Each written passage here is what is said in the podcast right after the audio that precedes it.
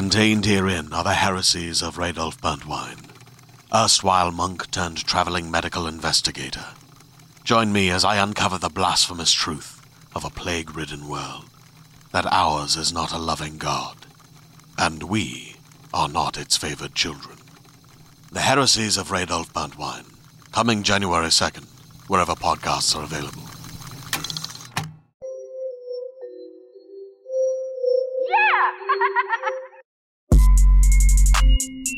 Hey everybody, this is Noah Daniels, and we're here for another episode of the Real Hauntings Podcast, the podcast where we explore real ghost stories, and we see if we can convince J J that ghosts are real. Yeah, and I'm J J Krehbiel, the resident skeptic. We have a guest, our friend Shelby, here today to talk to us about a few different encounters. So Shelby, have you always believed in ghosts? Were you a little skeptical at one point?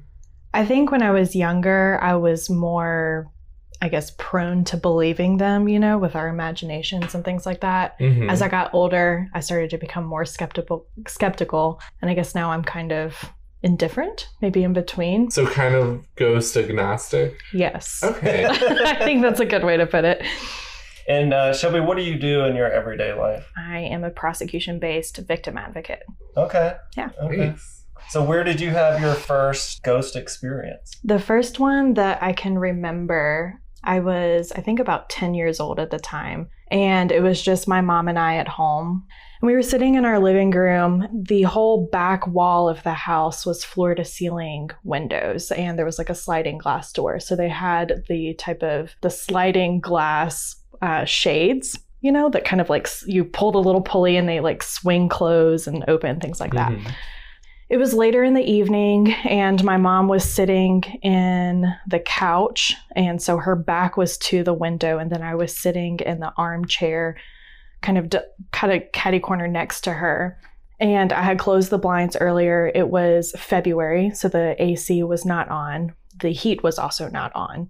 It was just kind of at this stagnant temperature, I guess. So the point I'm getting at is that there's no reason that these blinds should have been moving at all. And I remember sitting there and looking and kind of being like, that's weird. And there was just one single blind that was directly behind my mom moving, just back and forth, kind of swinging. Mm-hmm.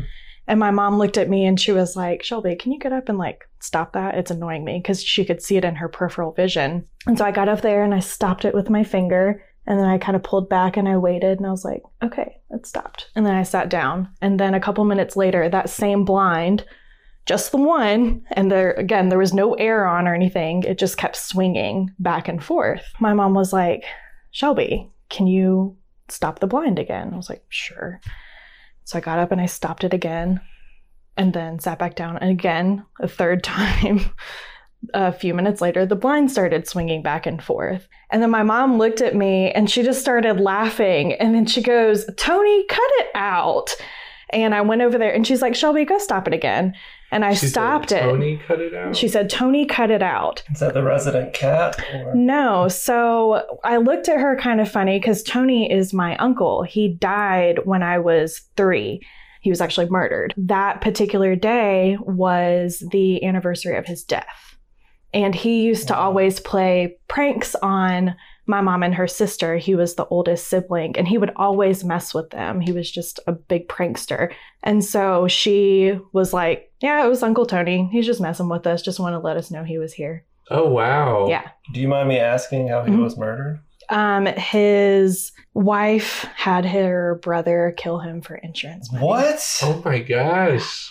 But yeah. Wow. That's really tragic. But also, like, fun that your yeah, uncle's it was, like, still play, praying. Right. It wasn't pranks. Creepy. I just remember thinking like, oh, okay, that's Uncle Tony. That's how, you know, he was always described to me when I was a kid. He was just a fun-loving guy. Like, your mom was kind of casual about it. Had he done things before then in, in a paranormal way that she had experienced? Um, I think so. My mom has always been kind of very sensitive to, I guess, the spiritual realm. Like, she is just... um Like she just gets the, almost like a sixth sense, gets these feelings about things. And you know, the skeptic in me is like, Mom, you're over spiritualizing everything. Like, it's just the wind blowing.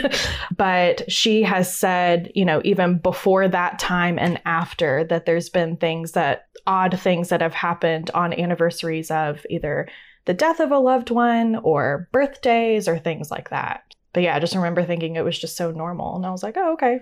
And these are blinds where like each blind is connected to each other. Right. right? So, so they like, all they kind of like laid across each other. No, they can't move independently. Like if one were to move, you would inevitably probably move three or four at least. But it was just the single like blind that was just mm. swinging around. And how old were you when that happened? I was ten. ten. Mm-hmm. Wow. Man, that's strange. I really would like to think that if I died before my siblings, that I could go back and haunt them and just like yeah. like mess with them and play mm-hmm. pranks on them. That would be fun. Yeah. Um, this is part of the reason why I really just want ghosts to exist. Right. Because I want to come back as a fun ghost. And you love pranks. So I love what, pranks. I can't imagine too being a ten-year-old and experiencing that, and mm-hmm. then your mom just being like, "Yep, that's your Uncle Tony." So right. Bye. Right. And it's not the first time that she had ever talked about anything kind of paranormal happening with her side of the family. So it wasn't all like, it just seemed very normal to me. She had talked about things like weird things happening in the house that she grew up in, like um, the smell of coffee in the middle of the night brewing, but nobody being up, the sound of mm. what sounded like a bowling ball just rolling through the attic down the hallway, footsteps in the house and nobody being up. Or even in the house, yeah. really. And she was just like, yeah, it's just normal. The Uncle Tony wasn't murdered in this house, was no, he? No, he was not. Okay. Mm-mm. And when was your next uh, supernatural encounter? I think the next thing I probably distinctly remember, I was in high school and I was over at a friend's house. And the house that she lived in at the time was very close to an Indian burial ground. And um, her mom was always kind of kooky and really funny and really fun to be around. And she loved the paranormal and ghost and history and things like that. And she always talked about how there was this ghost that lived in their house. And I was like, okay, whatever.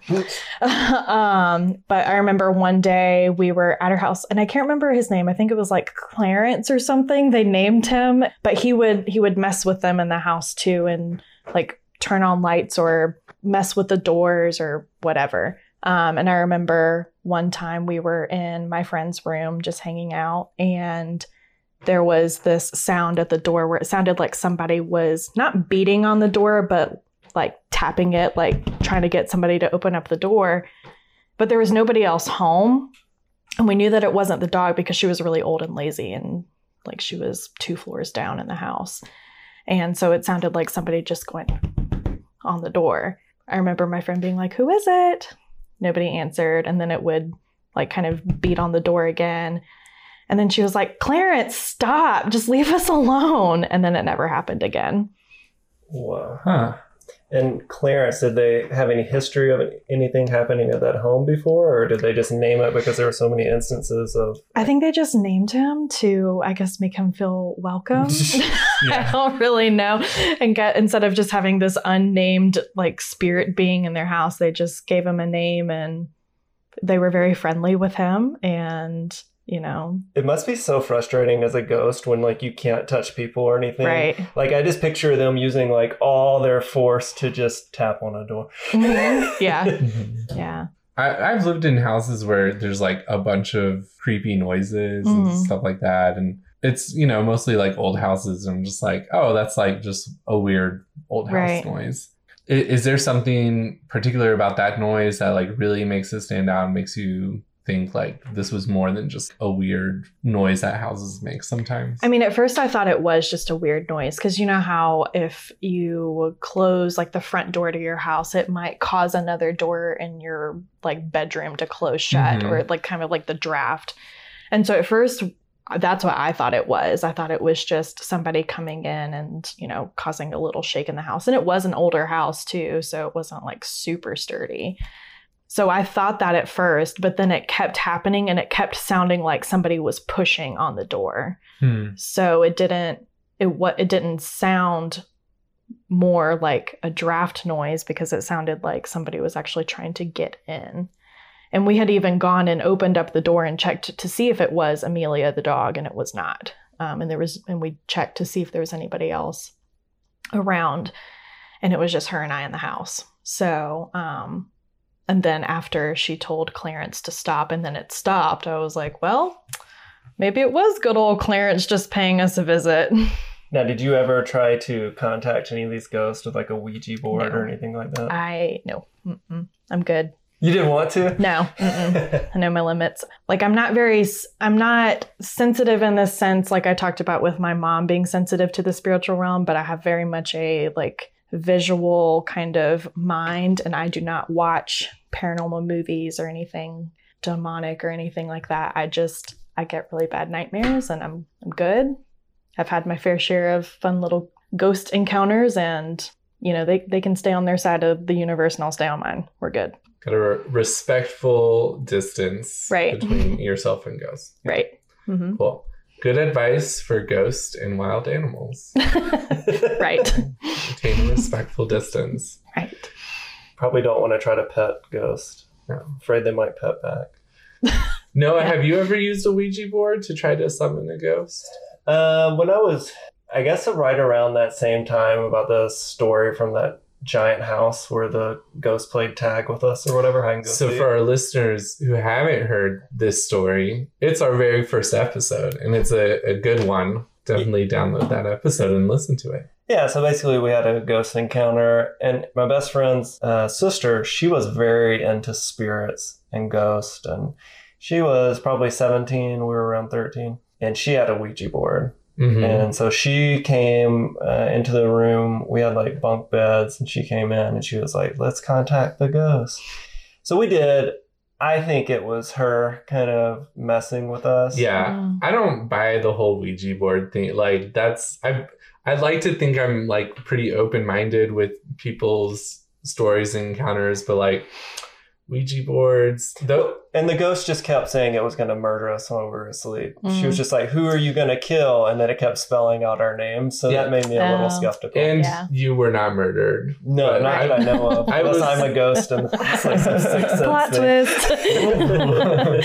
We'll save that for another episode. But I was looking up stuff about Ouija boards just because I think they're interesting. And I always thought it was like some just kind of like ancient tradition of talking to spirits, when really when I looked it up, it actually is just a thing made by a board game company, like Mattel that, made it in the eighties. Yeah, it was it was something like that. Like it's not that old, and it was like just like a cash grab kind of thing. Like I think it was supposed to be like a game, and then they just started selling it as this thing that you can use to talk to. Yeah, that makes sense. I mean, I one of the creepiest things I've visually seen that I misinterpreted as paranormal activity, I don't know, I was maybe sixteen or seventeen, and I was drinking a glass of water, and I had it sitting on the table, and I was watching T V, and all of a sudden the glass of water just slides across the table. Hmm. Now, the table was flat. It wasn't leaned one side or the other. And as a kid, I was like, oh my God, it's a ghost! uh, when really it was just condensation under the glass. Mm. But, you know, I think there's things like that that can happen where people try to trick you, or we misinterpret things as ghostly activity. However, in both of your stories, you mm-hmm. had willing participants who seemed like they had been through more than just that one right. instance. And they were like, oh, that's our old buddy. The right. ghost, you know, which I think that's very interesting, too. Yeah. Very harmless. Yeah. And you mentioned something about about your mom being like more spiritually attuned. And because I've expressed kind of my frustration of like, you know, I know all these people who like claim to have had these really strange things happen to them. And I just have a hard time believing it because I've never had anything like that happen to me. And I've had people say like, oh, well, you know, some people are just more kind of spiritually sensitive to mm-hmm. those kind of things. And either like more observant, or it's just if you're open to it, then maybe, you know, people, if you're open to it, spirits can kind of sense that and will kind of target you or or try to communicate with you somehow. I think that's an interesting concept, you know, some people being more sensitive to to these kind of things. When you think about it, some people can play the guitar. Mm-hmm. Some people have a some kind of gift for music. Yeah, you, some people can learn how to do those things. But there's also right. people that literally just like wake up out of the bed and can, can you know, have these gifts quote unquote, that others don't have. So if, if that is something that exists, it may just be something where, hey, you're just kind of born with this gift, and, yeah. and it's kind of what you make of it. And I think you have to be open to it too. So I know, you know, in conversations I've had with my mom, I've told her like that I believe she's over spiritualizing things, and I'm a little more closed off to it, I guess. You know, if it, if or when these encounters happen, I'm like, oh, okay. But it has to be like blatant in my face. Whereas my mom is just more open to it. So I guess mm-hmm. it seems that things happen around her more. Yeah. So I don't know. In high school, I was really open to getting a girlfriend, but I never did one. No, I had more ghost experiences than I did girlfriends, unfortunately. So I guess it just takes time. Yeah. So those are two ghost experiences, but yes. It's my understanding you also had some other interesting experiences. I did. Um, a little more on the creepy side of the whole spiritual realm spectrum, I guess. Um, so this was about five years ago. At the time, I was actually doing mission work overseas in um, a indigenous village in Costa Rica. Um, and I hated that week in Costa Rica for this reason. Um, it freaked me out really bad. So we were staying... Um, you know, in an indigenous village, they're not used to really white people, but really any kind of outsiders at all. Um, just very remote area. And we were going to be there, or we were there for a week, and we were staying in, um, in this little teeny tiny church while we were there for the week.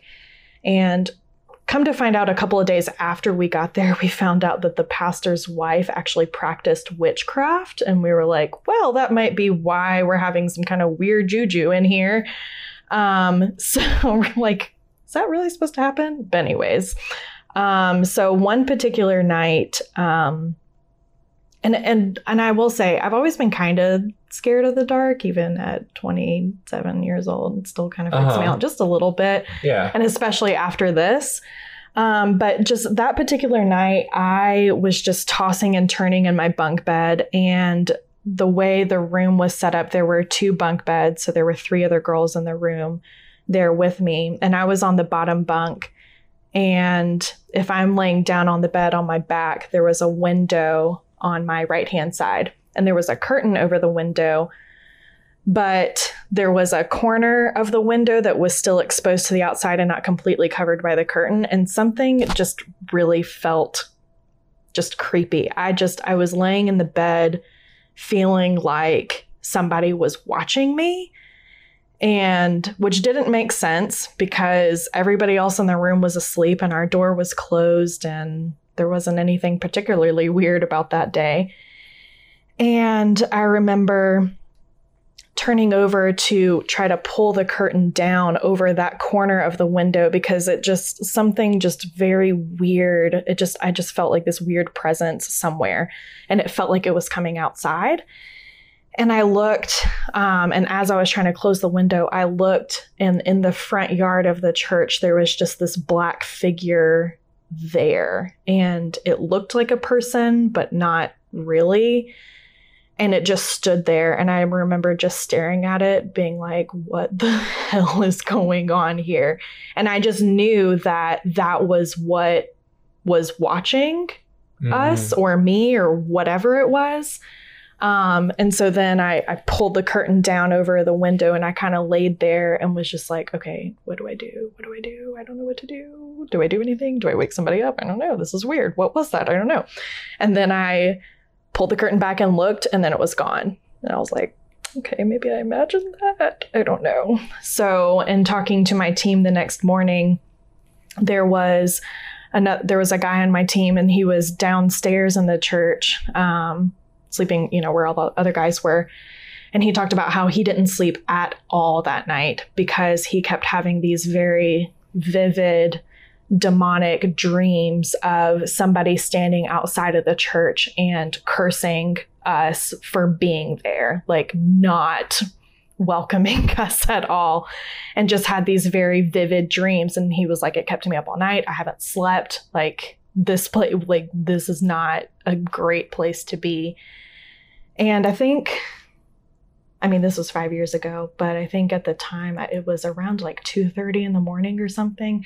And let me back up and say, too, it wasn't completely pitch black outside. So I could definitely tell that there was something standing out there, because even though we were in an indigenous village, there was electricity out there, and there was a, a street lamp out behind, like up the hill. So the street lamp was lit up behind this shadowy figure. So...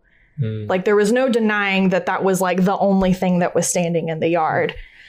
And I remember um, that it was around two thirty in the morning that I had woken up. And when I, as we were discussing with my other teammates, there was a girl that was in another bedroom upstairs across the hall. And she was like, that's when I woke up, too. And I could not sleep. And she was like, I just had this creepy feeling that something was watching us. And I was like, okay. Wow. So it, there were several of us that all experienced this very creepy feeling. And it turns out, after we had discussed, there was at least one person in every room in the house or in the church that was up at the exact same time and just felt this intense feeling of somebody's watching you. You're not welcome here. But to my knowledge, I'm the only one that, like, physically saw something outside. Mm. Wow. Was that area known for witchcraft? Yes. Or? Okay. Yes. So now, when you say you found out the pastor's wife was practicing witchcraft, mm-hmm. what? So how did you find out, and what does that mean? I don't know exactly what it means, uh-huh. to be honest with you, because we didn't, it's almost like we didn't really want to know what all that entailed. Yeah, for sure. Um, but we found out through um, a community partner that we, like a long-standing community partner that we had that was not directly, like, blood related to this pastor. Uh-huh. You know, they were, it was just a long-standing friendship that, you know, our team leaders had with somebody that was actually living in the village, because somebody from the base that I was on would go to that village every year. So it was just this long-standing relationship. Um, and whoever it was told us, well, you know, the pastor's wife does practice witchcraft, so maybe she opened the door to something, I don't know. But they they were like, they definitely don't like that you, they said the talk around the town is that you guys are not welcome here. They don't like that you're here. And how long were y'all in that area? A week. And did you have any other occurrences during that week, or is that the only? Um, no, but I just no nothing like that. No, but every night it just I had this very uneasy, I don't want to be here, something is creepy feeling every time it got dark. Just anytime yeah. it was nighttime. I that, hated it there. That really feels like the beginning of, like, an X-Files episode or something. Yeah. That's nuts. Yeah. It's intense. And yeah. so how how clearly could you see this, like, figure? Did it look like like kind of like an ethereal sort of thing, or did it look like a You know, it looked like a person. It looked like a solid person. It looked like the silhouette of maybe a ten to twelve year old boy. Okay. Wow. Mm-hmm. Did it, I mean, I still like I can see it in my head now. Yeah. Did so, it want to play hide and go seek? Or? I I don't know. I didn't want to find out. So. Do you think it might have actually been the silhouette of of a person, like a a, a real person standing real out there who maybe was. I mean, the skeptic in me, kind of yeah, I mean, thing. the skeptic in me wants to say yes. And honestly, just, I guess, the human in me wants to be like, oh, it was just somebody standing out there being weird at two thirty in the morning. Um, but I don't know. I just, I mean, and like you said before, you know, some of, you know, people just talk about their feelings and, like, I just felt something, but I had never experienced anything like that before. And I just knew, like, deep within my soul that the spiritual realm is real, and, like, somebody is not happy that we're here. Yeah, yeah. I think it's interesting, too, that the other person who didn't see it described mm-hmm. what you saw. Right. Just from, from dreams. A dream. And, right. You know, I mean, that's... That's real weird. That's mm-hmm. pretty significant. No, I have chills. Oof. Before you saw this figure, person, demon, mm-hmm. whatever. Whatever. yeah. Were you... And, and but you were feeling like you were being watched, and you were yes. feeling like something wasn't right. Like, can you kind of describe that feeling? Were you getting chills or?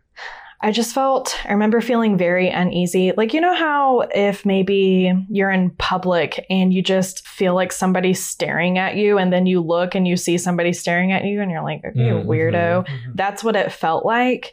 And I remember, like, before seeing this figure, I remember getting up and, like, making sure that the door to our bedroom was closed, because I've never been able to sleep with my door even cracked open a little bit, because mm-hmm. it just kind of freaks, I don't know why, it just kind of freaks me out.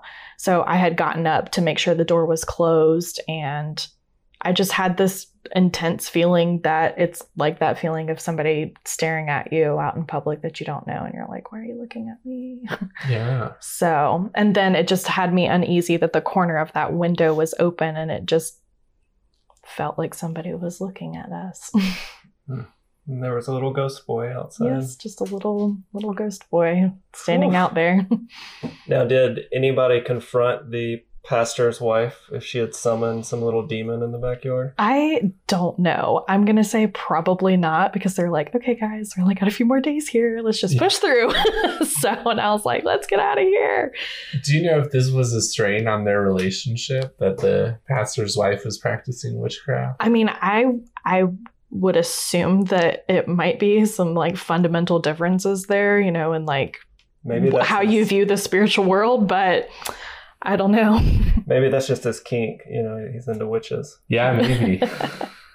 That seems like a, a really uh, weird, like, new Netflix sitcom or yeah, something. Right. Of, like, the, the pastor and his witch wife or something.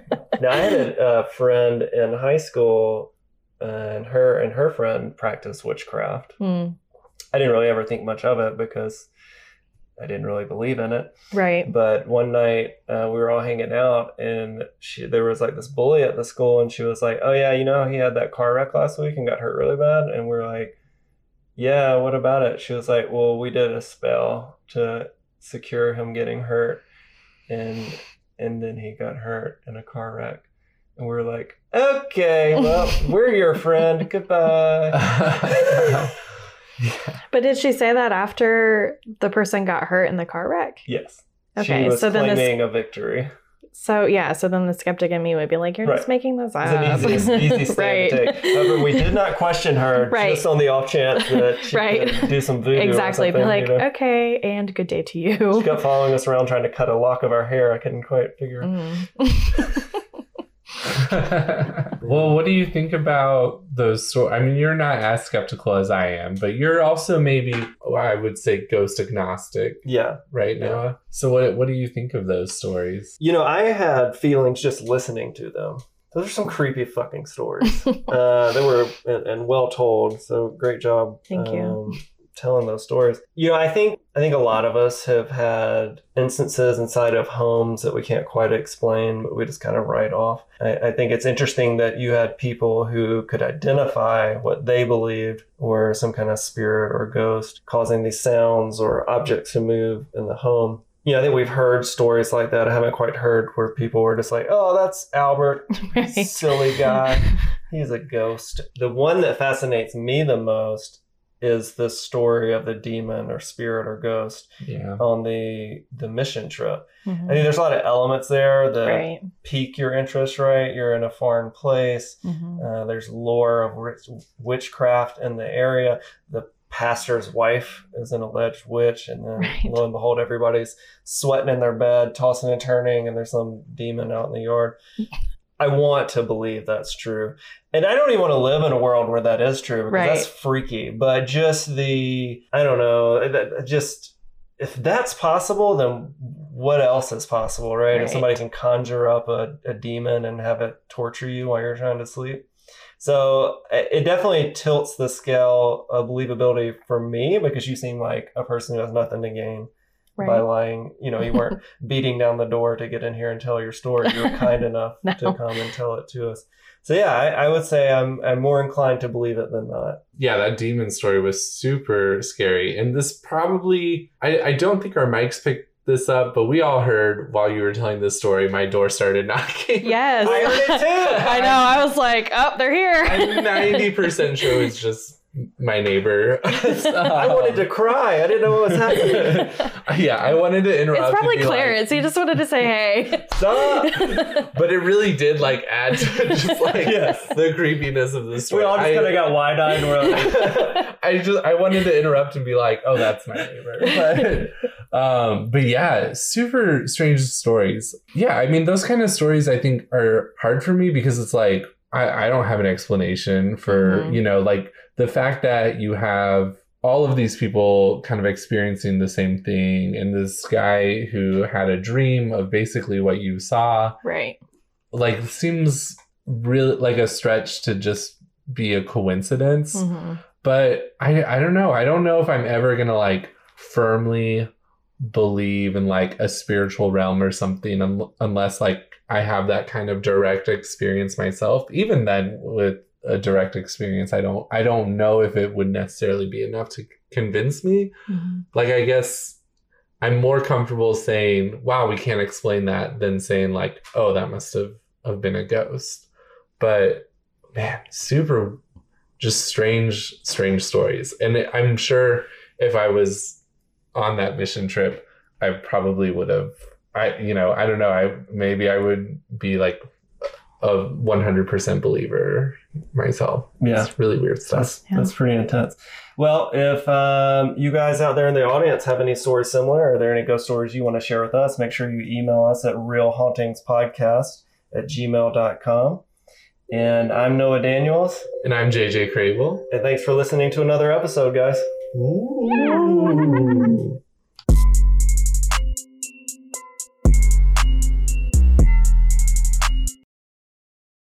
Greetings, adventurers. Today we're excited to introduce you to a new story, Dark Dice, a horror podcast that blurs the line between actual play and audio drama, where the story is determined by the roll of the dice. Six adventurers embark on a journey into the ruinous domain of the Nameless God. They will never be the same again.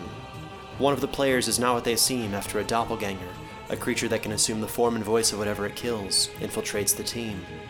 As the players are picked off and replaced one at a time, can they figure out who the monster is before it's too late? Can you? Here's a quick example of what our show sounds like.